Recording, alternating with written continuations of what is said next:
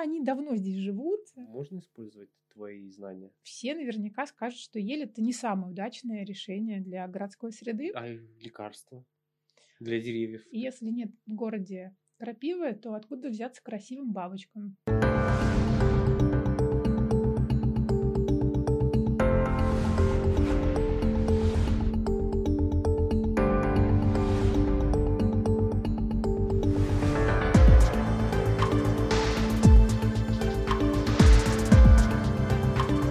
Всем привет! Вы смотрите и слушаете подкаст «Говорит наука». У нас в гостях э, отличный гость, э, гостья э, Ирина Варганова, младший научный сотрудник Института растениеводства имени Вавилова. Да, все так. Всем привет.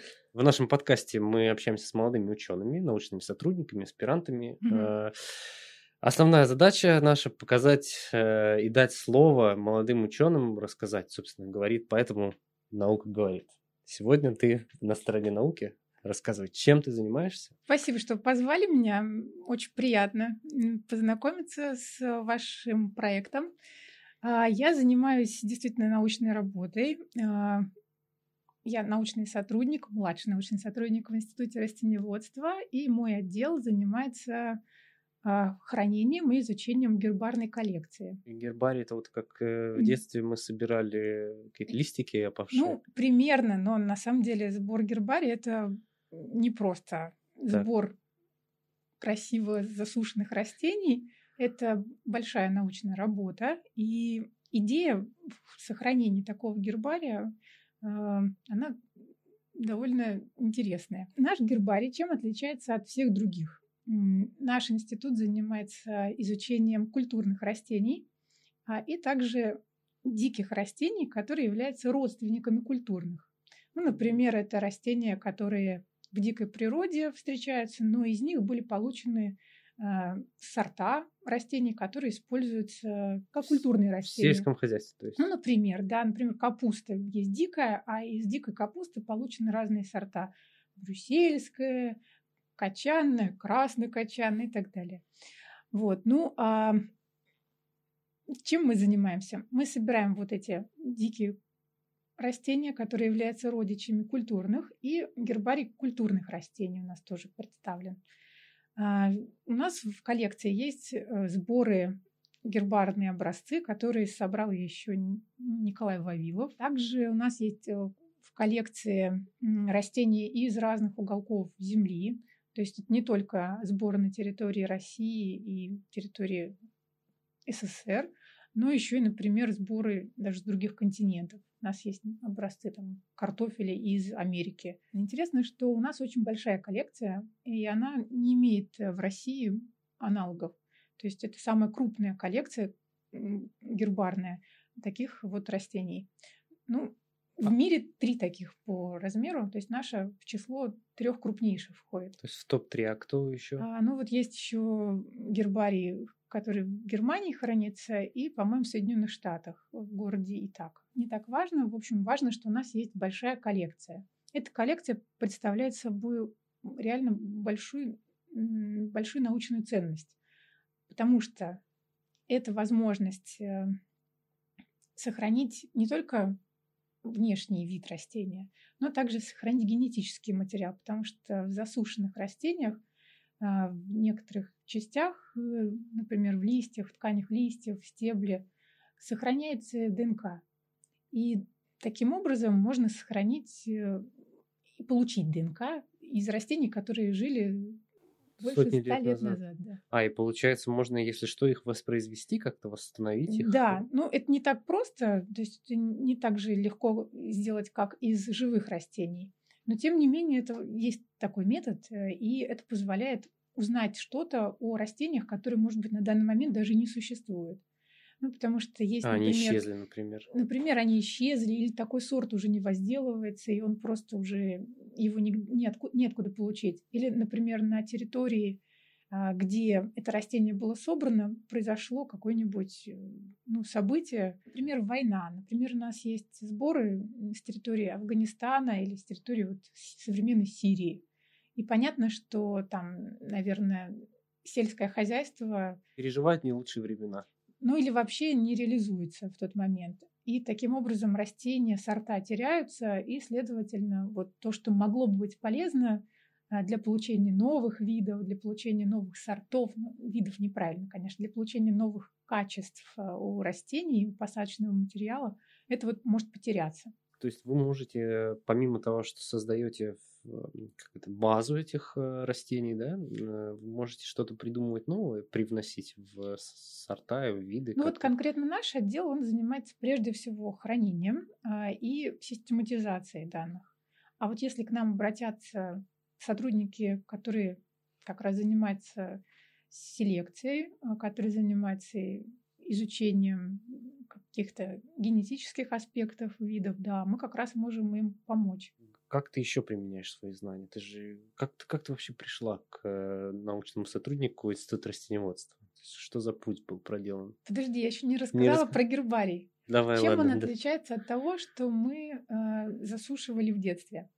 А, когда мы делали э, гербарий для себя, э, нам не было важно, где мы собрали это растение, в какое время года.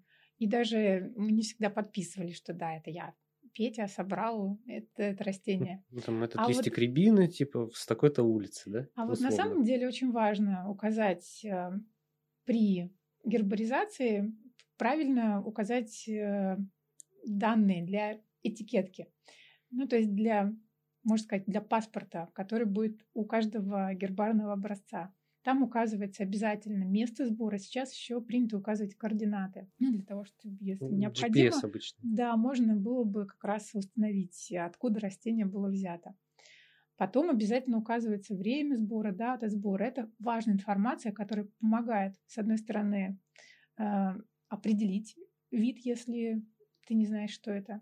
А с другой стороны, впоследствии эта ценная информация поможет нам какие-то сведения сообщить о том, что в конкретное время, в конкретном месте цветет или дает плоды. Это важно. Ну, еще важно получить информацию, кто собрал и кто определил. Школьник не подходит. Или Почему? Подходит? И школьник может и собрать, и определить. Но это, например, еще исторические сведения. Потому что мы таким образом, например, знаем, что Николай Вавилов, если он собрал это растение, то значит он был в этом месте. Вот, и мы таким образом можем еще и исторические какие-то сведения отследить путешествие. Но это интересно, и это может быть полезно. А как это может быть полезно и применимо вот уже сейчас, помимо ну, вот, исторической вас... ценности? Да. Еще есть э, у гербария такое важное применение, когда описывается новый вид или когда разрабатывается получается ну, у селекционера новый сорт, необходимо сделать э, гербарий, который называется типовой. Типовой гербарий, он характеризует данный вид или сорт и представляет собой как бы идеальный образец, представитель данного вида или данного сорта. И типовые гербарии, ну, они хранятся для того, чтобы, например, можно было бы установить принадлежность э, растения к одному виду или к другому, просто сравнив банально с типовым образцом. А селекционерам это важно для того, чтобы э, защитить свои права. Селекционер разработал новый сорт, но ему кажется, что растения, которые продаются в магазине под названием сорта, который он разработал, это не его сорт. Чтобы доказать, что происходит какая-то подмена, нужно обратиться к типовому образцу а, и вот сравнить, э, например, внешние какие-то характеристики или даже это генетический Со- материал, состав, да? да, и можно как раз проверить, тот ли сорт продается под этим названием или нет. Так что это важно в том числе и для защиты прав я вот сталкивался с защитой прав э, авторских, авторских прав только, ну, знаешь, там, на песни, на музыку, там, на аудиовизуальное изображение, но у селекционеров тоже, да, получается? Получается, да, конечно, это интеллектуальный труд, и его тоже нужно защищать. Я могу рассказать о том, как я решила заниматься биологией, а, вообще с чего все началось. А, мне очень повезло, а, у меня был великолепный, уникальный учитель в школе, и она привела мне любовь к этому предмету. К биологии. Да, к биологии.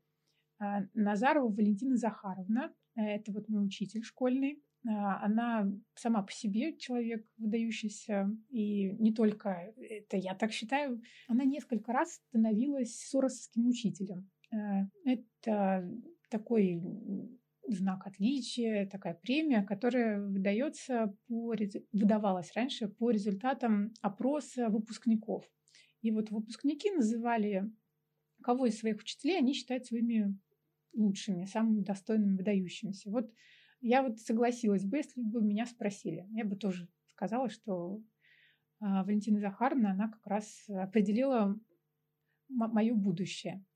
Ну вот с детства я занимаюсь э, биологией, ботаникой, а, и я выполняла разные исследовательские работы для того, чтобы участвовать в школьных конкурсах. Ну а потом а, я поступила в университет, э, Санкт-Петербургский университет на биологический факультет. И здесь я тоже была сразу уверена, что буду заниматься наукой о растениях. Правда, я выбрала направление не совсем ботаника, а что-то такое э, на стыке двух наук – геоботаника. Геобот, это как? А если ботаник, у ботаников основной объект изучения это растения, то у геоботаников растительные сообщества. Их еще называют фитоцинозы. Так. Ну или растительность, если мы говорим... В общем, таких да, чертах да. растительность. Угу. Да, ну то есть это растения, которые растут на определенной территории. Ну, это мне действительно интересно, потому что это наука междисциплинарная. Мы говорим здесь и о экологии растений, как растения взаимодействуют с окружающей средой, ну, какие растения, например, светолюбивые, а почему одни растения хорошо выдерживают засоление почвы, а другие вот могут расти только на кислой почве. А это и взаимодействие растений друг с другом. Есть ли между растениями конкуренция, или, может быть, они друг другу, наоборот, помогают. Это и картирование растительного покрова. Ну, то есть необходимо карт. Да, на карту нанести контуры разных э, сообществ. И природоохрана. И когда я закончила университет, эм, у меня был выбор, чем заниматься. Я решила попробовать э, себя не только в науке, но и, например, начала работать э, в, в компании, которая занимается экологическими услугами. А, и там мы занимались разработкой разной природоохранной документации а, и проектной документации. И вот, например, мне повезло, я приняла участие в программе Nord Stream 2. А, то есть мы занимались э, изучением того, что находится на территории, где будет в дальнейшем строиться трубопровод э, Северный поток, Северный 2. поток 2, да.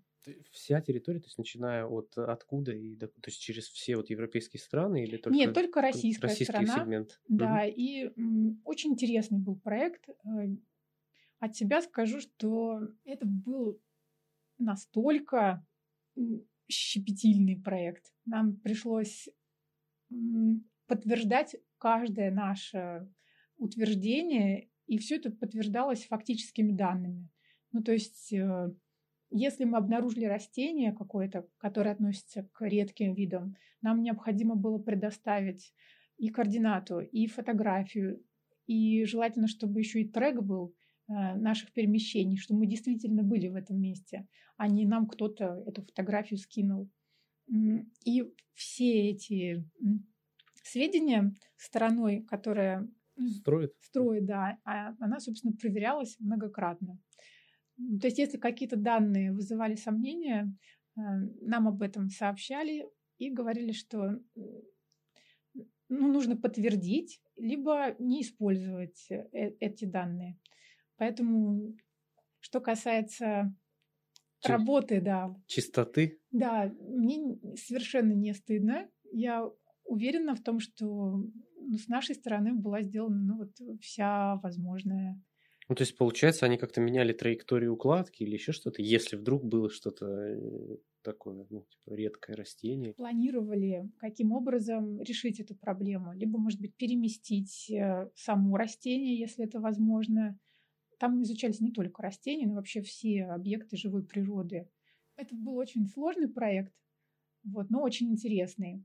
И вот в рамках этого проекта я как раз делала картирование растительности, что, соответственно, по моей специальности. Ну, то есть прям такая прикладная у тебя получилась Да, это история. как раз была прикладна... такая прикладная наука. То есть, получается, ты же тоже можешь быть задействована как специалист и в урбанистике, в планировании городской среды, парков, садов, там, не знаю. Можно использовать твои знания? В принципе, конечно, да, потому что растения, они есть везде, а, и, конечно, они везде взаимодействуют с окружающей средой и друг с другом. И для того, чтобы вот они хорошо себя чувствовали, и для того, чтобы они отвечали требованиям окружающей среды, важно да, привлекать специалистов э, для того, чтобы они могли сообщить, как лучше поступить. Ну вот, например, как можно использовать знания о растениях в городской среде. Ну, можно, например, э, принимать решение о том, какие деревья или кустарники использовать для городского озеленения. Ну, вот, например, почему не стоит все засаживать в Петербурге елью. Хотя, казалось бы, такая красивая древесная порода, и на Новый год всех пахнет радует, приятно. Да, пахнет приятно. Вот, но специалисты ботаники, экологи растений, ну, практически все наверняка скажут, что ель это не самое удачное решение для городской среды, потому что ель очень легко э, может заболеть в условиях города и потеряет все свои красивые внешние качества.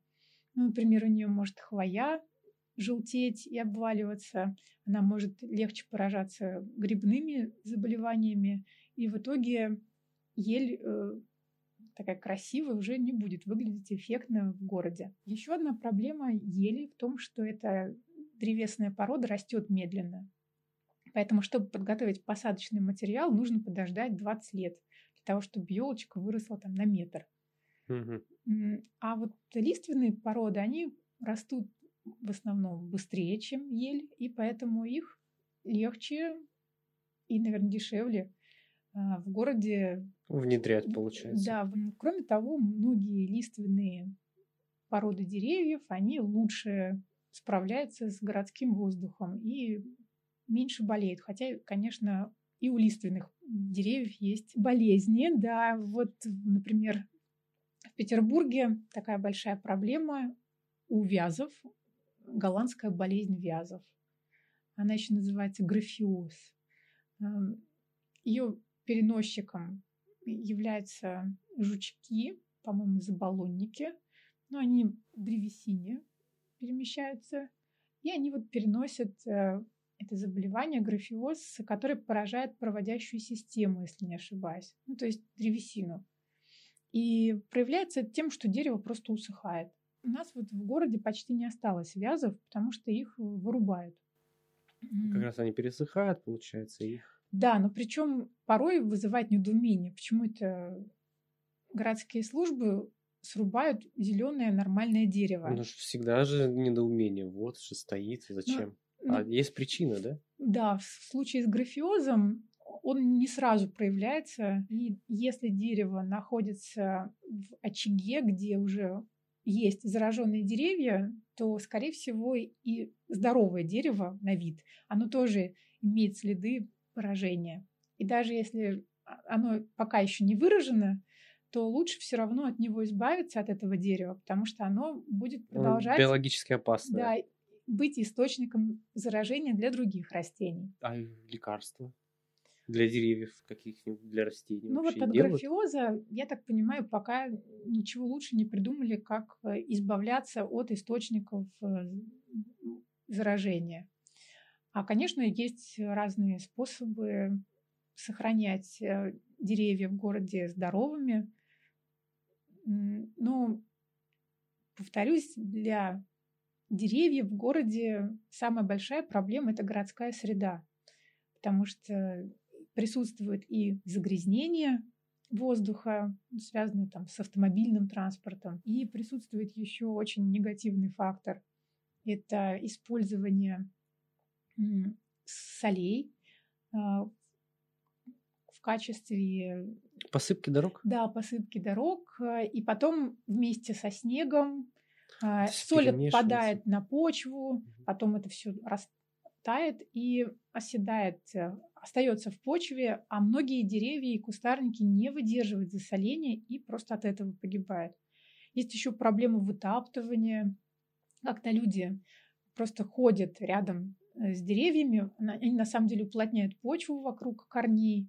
Это нельзя делать. Ну да, потому что корни, они нуждаются тоже в дыхании. В мягкой да, почве. Для того, чтобы там был воздух. Э, переуплотненная почва, она также задерживает влагу, вода застаивается, корни начинают а, загнивать, и дерево, кустарник может погибнуть от этого.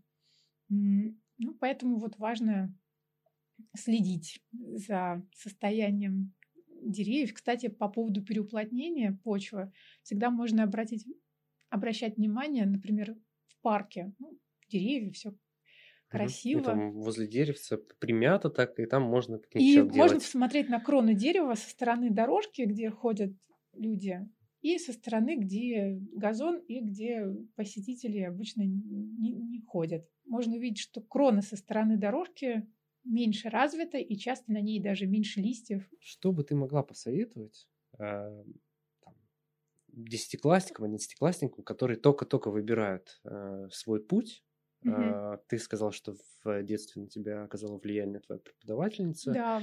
А, по биологии. Ну, не у всех, не у каждого есть э, такая замечательная преподавательница. Может, ну, ну, на что стоит обратить внимание? Какой ценный совет э, ты можешь дать э, начинающим или там будущим молодым ученым? Я бы предложила начинать думать о том, чем ты хочешь заняться не в выпускных классах, а все-таки чуть раньше. Тем более сейчас у нас есть очень много программ, а, которые позволяют, я имею в виду правительственных каких-то государственных программ, а, которые позволяют э, всякие разные способы реализации.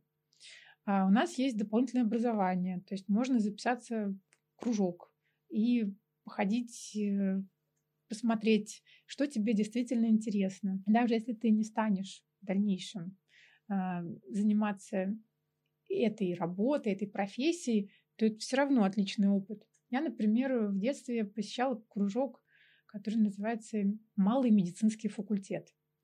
И многие выпускники этого кружка, они стали сейчас врачами. Но я не стала врачом.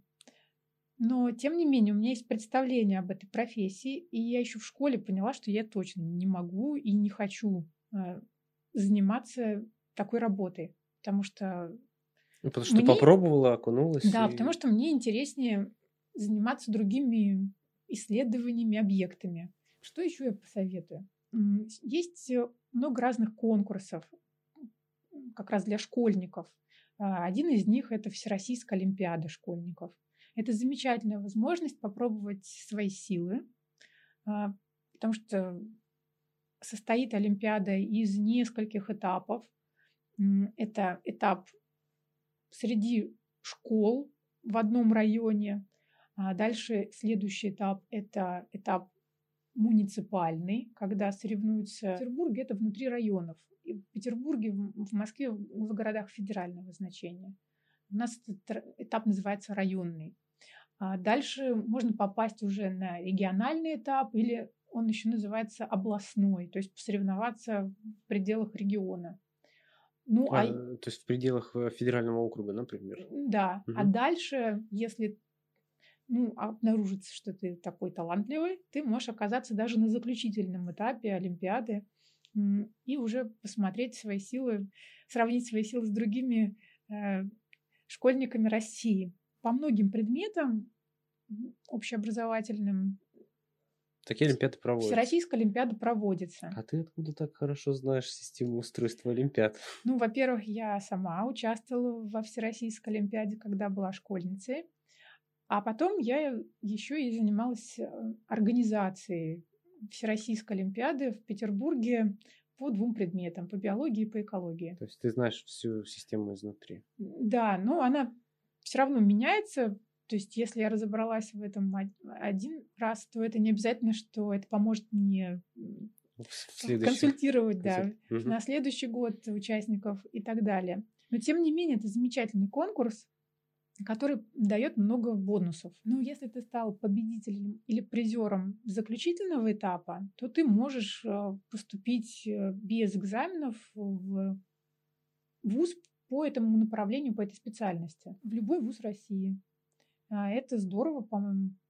А. Ну, вообще, по-моему, мечта, чтобы ЕГЭ не сдавать. То есть по тебя просто зачисляют? Нет, ты ЕГЭ тоже должен сдать, но все равно а, ты можешь подать, э, ну, ты должен дать ЕГЭ на минимальные значения хотя бы. Ну, понятно. Вот. У тебя все-таки должен быть диплом об окончании школы. Так, хорошо. Вот. Ну, это здорово, потому что ты можешь начать выступать в Олимпиаде еще в восьмом или в девятом классе.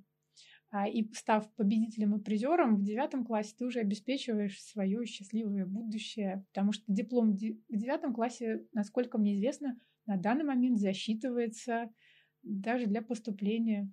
А много вообще молодых ребят, вот молодежи идет в твою сферу, так по ощущениям? Ну, биология, насколько я вот могу судить, не является самым популярным направлением а, но, по-моему, биологов становится больше. Просто потому, что биология сама по себе тоже развивается и появляются новые направления, связанные с биотехнологиями. Также, конечно, а, появляются разнообразные направления, связанные с а, программированием и биологическими данными все больше появляется направлений, которые междисциплинарные и связаны с технологиями. Вот. Но при этом вот такие направления, как ботаника, зоология, ну, что называется, фундаментальные, а, они тоже находят э, своих э, последователей, а, потому что с новыми технологиями появились способы изучения старых объектов. Мы тоже можем изучать э, с помощью биотехнологических каких-то методов э, виды растений, животных, строить какие-то новые систематические а, деревья, то есть э, пытаться понять, как возникли виды. Если раньше систематика основывалась э, на внешнем сходстве, прежде всего, организмов, то сейчас э, важное такое направление систематики, таксономии — это создание систематики, которая отражает единство, единство происхождения. Ну, то есть в одну группу, в один род, грубо говоря, попадают только э, те виды, которые имели общего предка. А, или в одно семейство попадают рода, которые в прошлом имели... Одни и те же корни? Да, одно, одно происхождение. И так, например, в зоологии появилась такая группа, как кита парнокопытные. Хм. Потому что и у парнокопытных, и у китов в прошлом были общие предки. Э, какие-то гигантские, которые одни поплыли, другие пошли по земле? Изначально, я так понимаю, они были наземными, но некоторые из них ушли в океан и стали китами. Еще я с 2020 года провожу в городе ботанические экскурсии. Оказалось, что это очень востребованное, а, потому что людям интересно узнать, что растет вокруг них. Еще оказалось, что люди не разбираются не только в разных видах растений, но более того, им сложно отличить одно растение от другого. А, и все растения воспринимаются как зеленая такая масса. Ну, то есть что-то там с ветками и листиками. Да. Это даже в науке описано такое явление, оно называется blind blindness, слепота к растениям. А, и пока человеку не объяснишь, чем отличается один вид от другого, он этого, в принципе, не заметит. Вот. И оказалось, что людям необходим такой проводник, э, который вот мог бы им это рассказать. Э, ну и поскольку мы занимаемся изучением растений, наблюдая за ними, я решила назвать это направление плант-вотчинг. Плант-вотчинг? Да. А, это, это, типа сли... слежение за растениями. Или смотрение за растением. Ну, почти как bird-watching, который очень популярен в мире. Вот. А это когда смотрят за птицами. За птицами. Вот. Ну а плант-вотчинг э, почему-то мне показалось у нас не сильно развит, поэтому я решила рассказывать людям о том, что растет вокруг. Вот. Ну и в этом году с, э, с моими друзьями, урбанистами, э, специалистами там, по городской среде мы сделали даже аудиогид по дикорастущим травам Петербурга. Мы назвали этот гид так называемые сорняки, потому что растения, которые мы использовали для описания, они вот под ногами, да? Да, их обычно считают сорными, бесполезными. Они действительно бывают сорняками на полях и на огородах. Но в городе роль этих растений, она недооценена.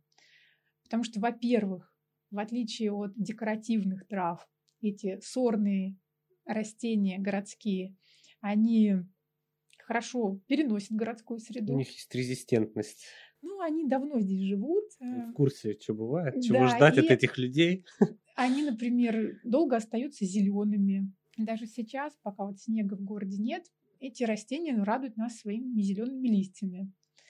А потом эти растения имеют очень тесные связи с экосистемами городскими. И, например, крапивой, мы рассказываем в нашем аудиогиде, питаются бабочки-крапивницы, ну, вернее, гусеницы бабочек. И если нет в городе крапивы, то откуда взяться красивым бабочкам, если им негде жить?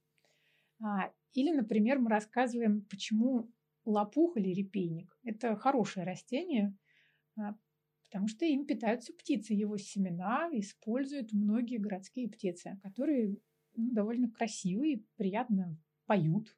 Поэтому для того, чтобы в городе жили птицы, нам нужно и создавать для них кормовую базу. Вот. Ну и, в принципе, мы хотели обратить внимание на красоту этих растений и даже вспомнили, а, что Какие-то из них присутствуют на картинах великих художников. Ну, например, подорожник мы нашли на картинах Дюрера и на картинах эпохи Возрождения, потому что это растение символизировало дорогу к Богу. Интересно. Да. На этой замечательной ноте я предлагаю заканчивать. Я надеюсь, что наш подкаст услышит и увидит э, много людей, угу. и кто-то запишется на экскурсию, потому что это дико интересно. А ты часто проводишь? Ты сама проводишь экскурсии? Ну, я провожу их в свободное время от работы, так что не часто. Вот, но об этом, когда я провожу экскурсии, я обычно пишу в своем блоге в Инстаграме. Отлично. У нас в гостях была Ирина Варганова, младший научный сотрудник Института растениеводства да. А, имени Вавилова. А, всем пока. Это был подкаст «Говорит наука». Всем пока. Спасибо.